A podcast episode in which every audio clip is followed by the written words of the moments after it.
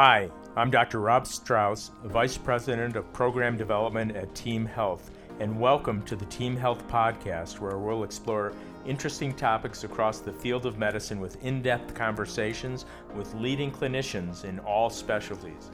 My hope is that these conversations will impact you in a meaningful way and benefit you in your role as a clinician. If you have a question about this podcast or an idea for a future medical topic that you'd like to, us to discuss, please email your comments to podcast at teamhealth.com. Thanks for listening.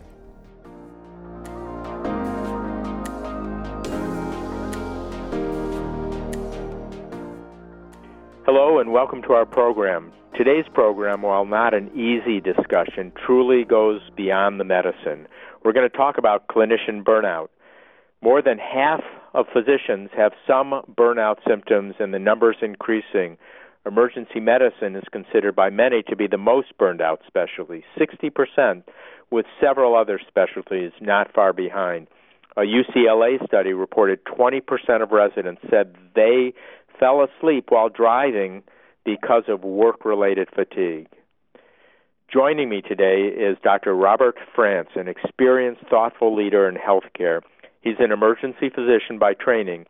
Robbie, you are president of the West Group of Team Health with huge responsibilities. You've been involved in organized medicine, and why you're here today is I've listened to you talk with great wisdom and experience on the issues of burnout. Welcome to the program. Thank you very much.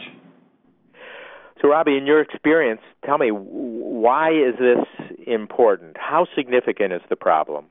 You know, Rob, it's pretty significant. Um, you know, all the studies that you talked about, you know, over the last few years have indicated that again, as you said, about half the physicians in the current workforce have experienced burnout at some point in their career, and and I kind of jokingly say that the other half um, are, are probably in denial. You know, they probably don't know uh, that they're experiencing burnout or that they fail to recognize the signs. And so uh, it it really is a, a pretty significant issue. And and the reason, of course, is because burnout contributes to uh, shortened careers uh, for physicians and other healthcare providers. It um, it, it also is it's like trying to struggle with a chronic illness, you know, while you're at work. I, I liken it to to trying to to, to live a, a normal life, but you have insulin dependent diabetes. You know, this is something that is has an effect on your quality of life at, at that time. So it not only shortens your career, but it affects your quality of life, your quality of your professional life, but also your uh, your, your personal life as well. And you know, it it, it uh, affects your empathy. Uh, it leads to dissatisfaction. Uh, there are quality issues that are perceived by patients in hospitals, and and of course lost productivity um, in, in career years and um, you know and quality of life. So it's a pretty significant issue. The the numbers um, are, are pretty staggering when it gets right down to it. Uh, when you when you see these objective studies, and it, it really should be setting off alarm bells for all of us who support those people who are out there doing the job. When did you say it occurs? You're saying uh, early in the career of a lot of uh, physicians. Is that right? Yeah, interestingly, um, those that seem to be the highest risk seem to be in the first third or the first half of their careers, and it's unclear exactly why. I mean, it, a lot of people would sort of think that you know that this is sort of a dose exposure problem, right? Like radiation, that uh, the more you're sort of around it, that that um, you know you have a problem later in your career. But it appears that the highest risk, frankly, is in that first uh, third to first one half of your career. The reasons are are probably multifactorial uh, when it gets right down to it. The the the the issue with people not experiencing or not reporting burnout later in their careers may be that uh, they've learned how to cope better with it. They've they've come to a place of acceptance about the things that sort of contribute to burnout earlier in a career, or they've learned coping mechanisms to to sort of manage it, you know, to sort of uh, segregate that away from, you know, their uh, their psyche, if you will, or it may be that uh, they've just opted out. You know, they may have already left that career in medicine, and the people that that are still there uh, are the survivors, if you will, the people who have, um, you know, they, they weren't necessarily prone to burnout even in the beginning part of their career. So it could be um, a strange effect from that. Now, so the question of course comes down to why why early in the career? Why do you have that problem early in the career? And the the reasons I think are um, you know pretty obvious if you sit and think about it. First of all, transitioning from uh, that residency experience to attending that job is often sort of that transition is sort of underestimated the impact of that. I mean, everybody sort of knew that when they transitioned from undergrad to medical school, it was going to be tough. And they knew that when they went from medical school to residency, I mean, we all saw residents above us in training, and we anticipated how difficult that was. But a lot of times, you know, residents are making that transition to their first attending job, and they think to themselves, "Boy, this is what I've been working for. You know, I've mortgaged my relationships, I've mortgaged, you know, um, my life. I've I've taken a decade of time, you know, and I've got this delayed gratification, and I'm this is going to be um, you know my my pot at the end of the rainbow, and and it's going to be great. But then when they get out there, um, it's hard. It's really hard. You know, the job is incredibly difficult, and there's no off-service rotation.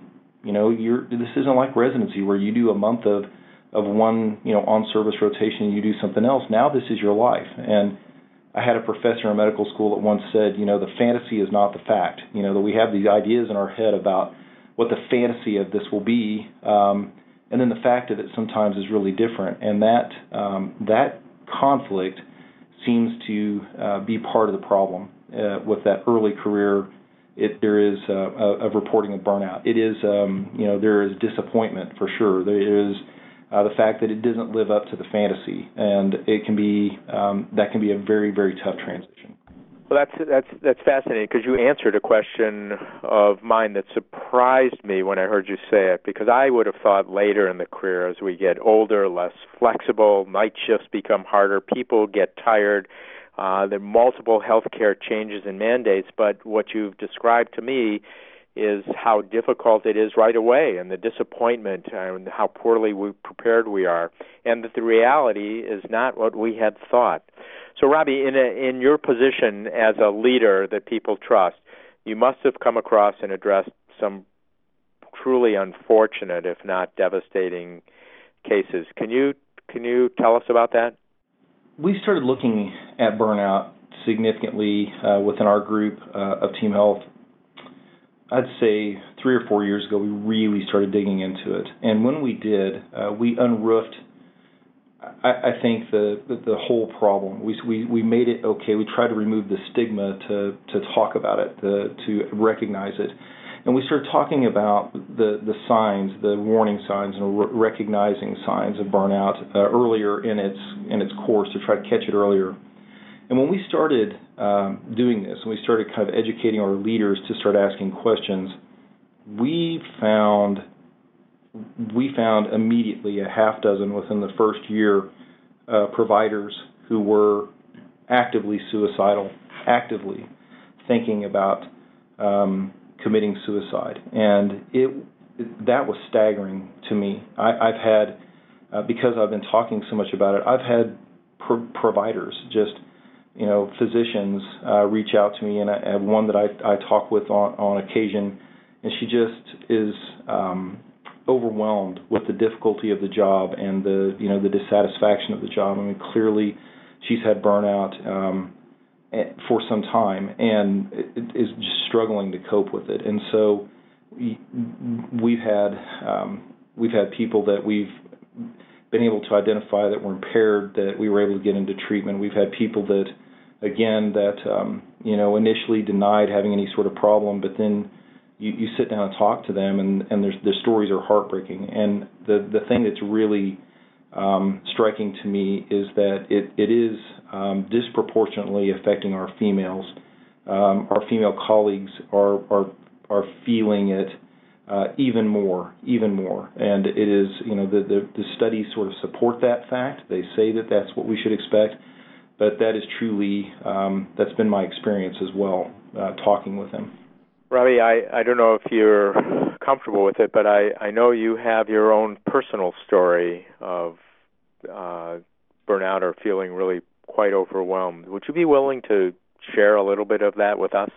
Sure. Um, you know, a couple of years ago, I was asked to to get up and, and sort of just talk about burnout um, and just give a few comments on it. And in preparation to that, I started thinking about my own experience with it, and I, I thought about you know friends of mine who um, had it and had really bad consequences from it, or had some sort of career-ending and, and some occasions a life-ending uh, problem. And then I started thinking, well, have have I ever really had it? And and I had to be honest and say that I really had. And then I felt it was important to share it broadly uh, because one of the major problems I think with burnout is our inability to sort of talk about it. There is this sort of perception of weakness, right? And what I said at the time is that uh, vulnerability isn't the same thing as weakness. Vulnerability sometimes is just the opposite. Sometimes it's incredible strength, and unless we're willing to be vulnerable, uh, we can't we can't get there. You know, we're not ever going to be able to solve this problem. We got. We got to be open and honest about it. So,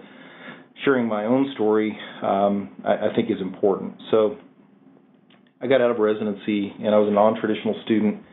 I went to residency later in life. Uh, got got out of medical school later, uh, and I had, I thought, pretty well developed coping mechanisms.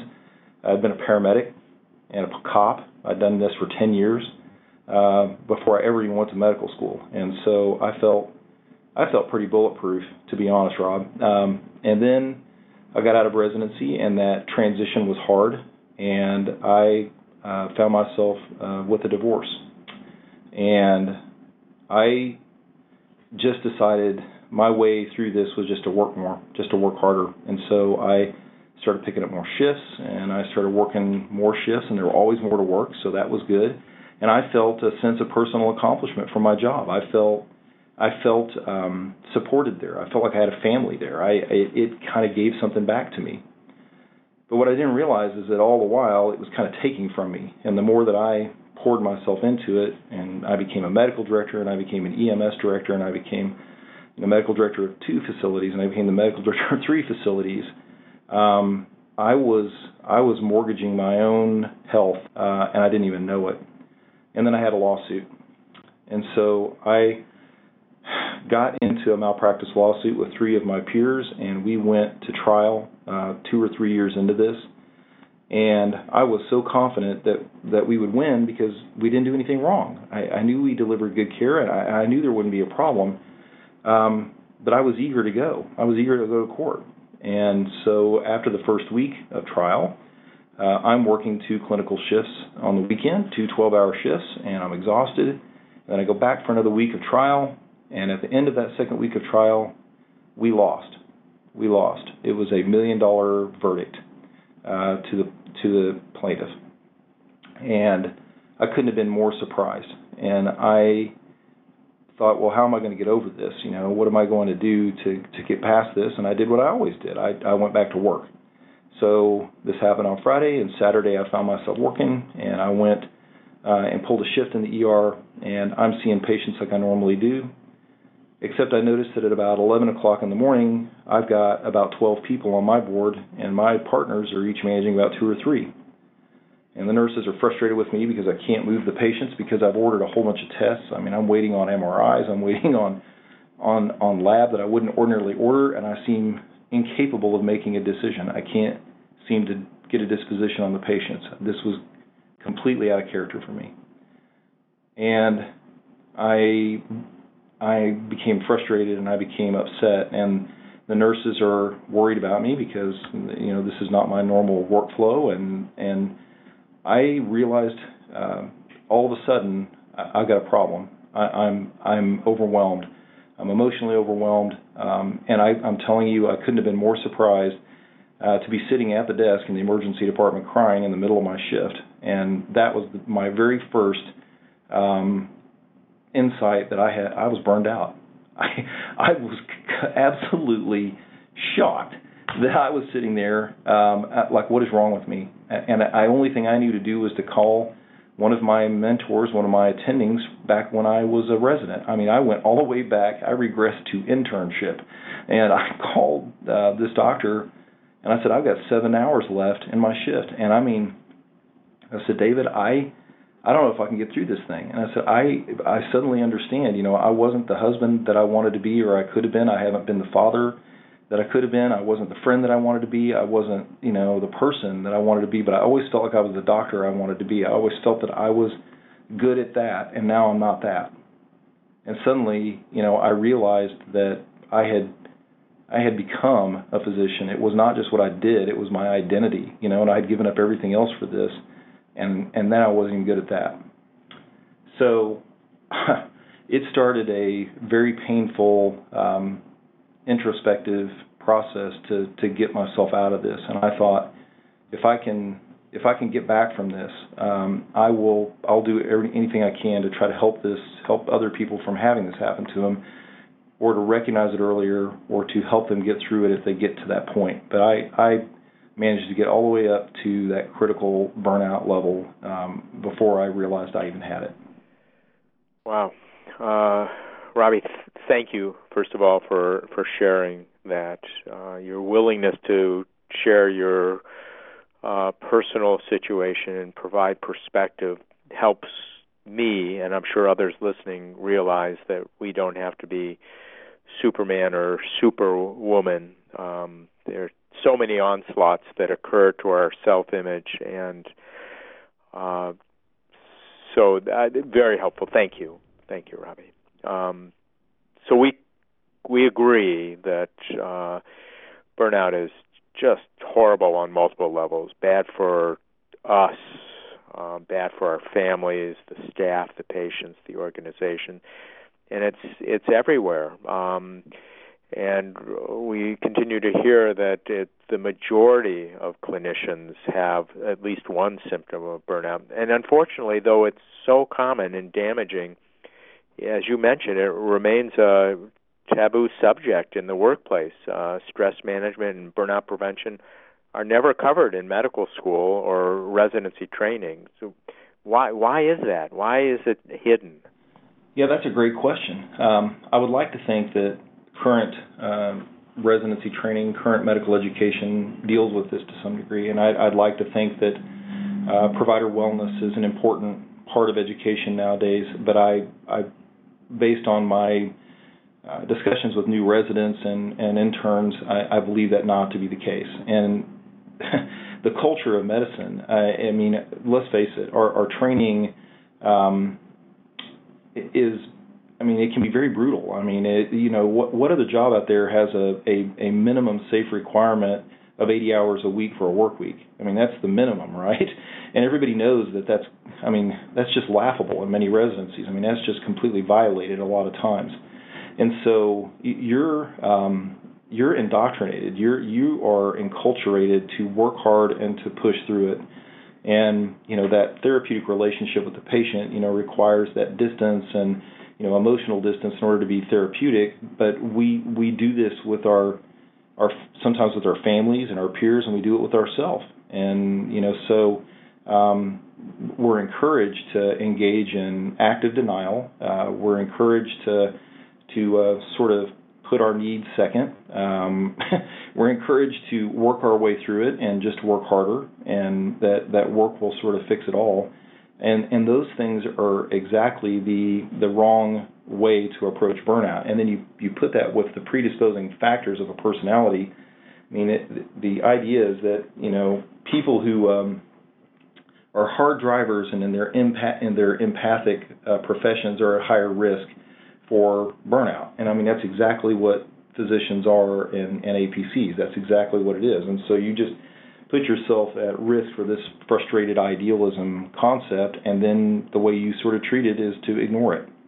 And I mean, what illness gets better by ignoring it? You know, not one that I can think of. There isn't one. You know, maybe poison ivy goes away ultimately if you if you just kind of ignore it. But I, you know, the, the burnout is not poison ivy, right? And so uh, it, it's a, I mean, it's a significant problem. So it's pretty common. We work in an intensive environment. Occasionally, lives are on the line, and it's not unusual for frustration to build and providers have outbursts. And I'm not talking about a Mount Vesuvius outburst, but an emotional moment of loss of control.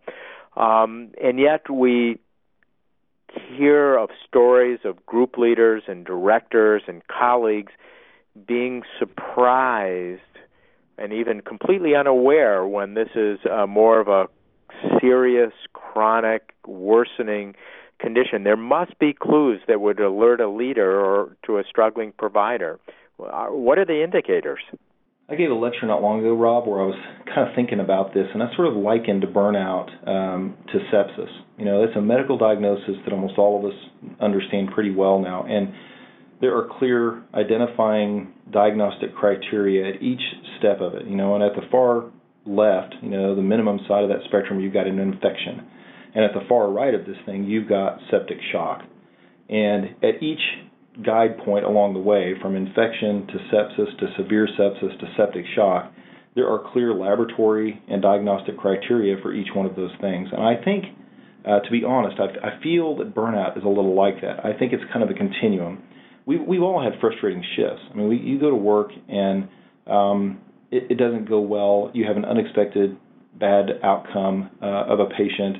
You have some, you know, two or three bad shifts in a row, and I liken that to infection. You know, that is that's sort of, um, you know, exhaustion. You're tired. You're there. It's it's it's a you're in it. You're not happy. That it's not going well. The the electronic medical record isn't working well. Your voice recognition software is on the fritz, and you've had a very frustrating shift. You know, and and you might have an emotional outburst. and You might feel badly from that. That doesn't mean you're going to get, you know, impaired. You know, which is what septic shock would be to me in my mind for for burnout. That's impairment at the far right of this thing.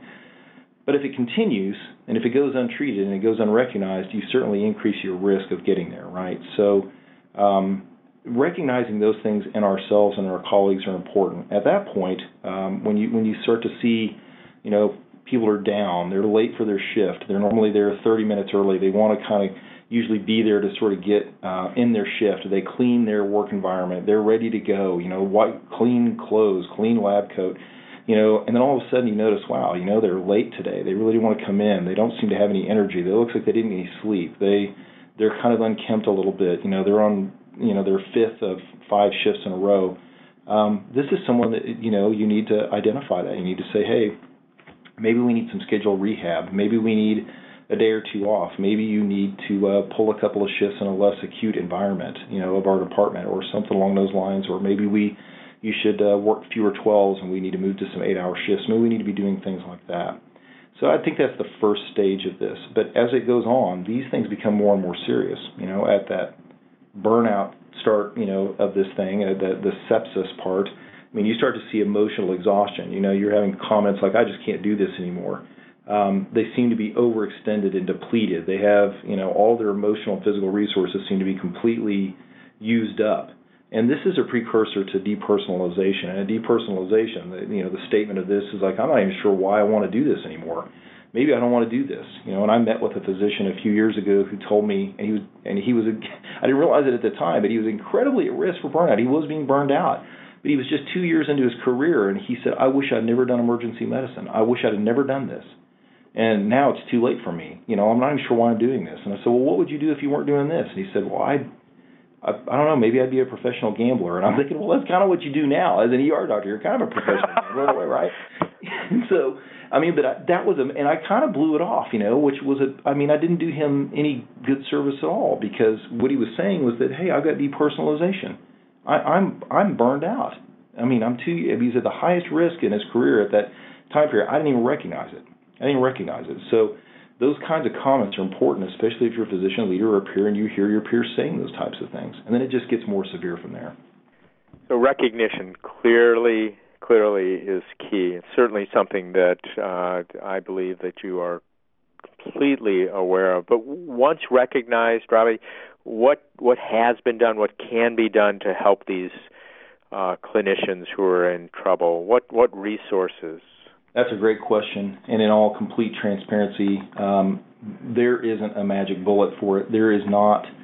Um, there isn't, you know, vancomycin for burnout. We don't have some sort of, um, you know, wonder drug that we can sort of pour on this thing, and in 12 hours you're going to uh, defervesce your fever, and all of your lab markers are going to look better, and you're going to be fine. You know, you're going to have a couple of days of illness, and you're going to be fine.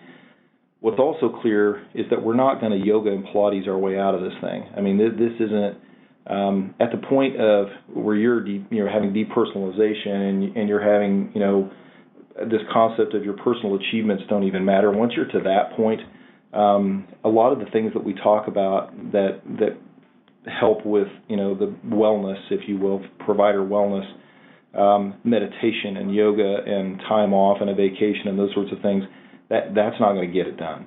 I mean, that's not going to be enough. And so, what, what there is um, is I think forward-thinking companies have have put um, processes in place where there is an employee wellness um, resource, if you will, that they can access, and they you know you, you need to start talking uh, about this because one of the things that really seems to to help is to identify that other people have this and have had it and they've gotten themselves through it.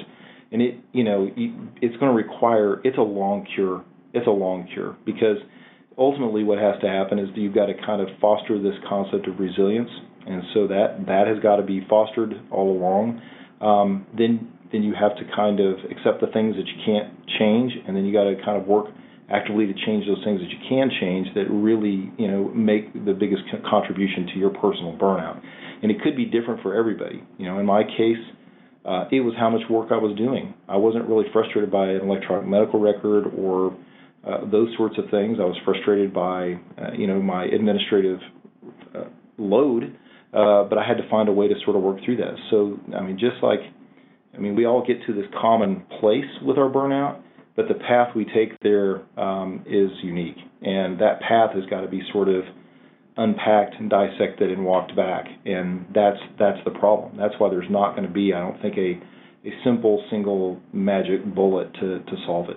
Creating balance and resilience in our own lives um, are are critical, and having leaders that we can trust hold our best interests as their primary concerns um, is uh, is necessary. Robbie, I think everyone who who knows you wishes that they had a leader as thoughtful and emotionally intelligent as you. There's a lot more to discuss on this topic, perhaps some of the specific interventions that can be employed. Uh, I'm wondering if you might be willing uh, sometime later to come back and share more of your expertise, Robbie. Yeah, of course, Rob. We can talk about it anytime you like. If any of you listening would like more information or to make a comment, you can uh, reach us by emailing us at podcast at teamhealth.com. We look forward to hearing from you.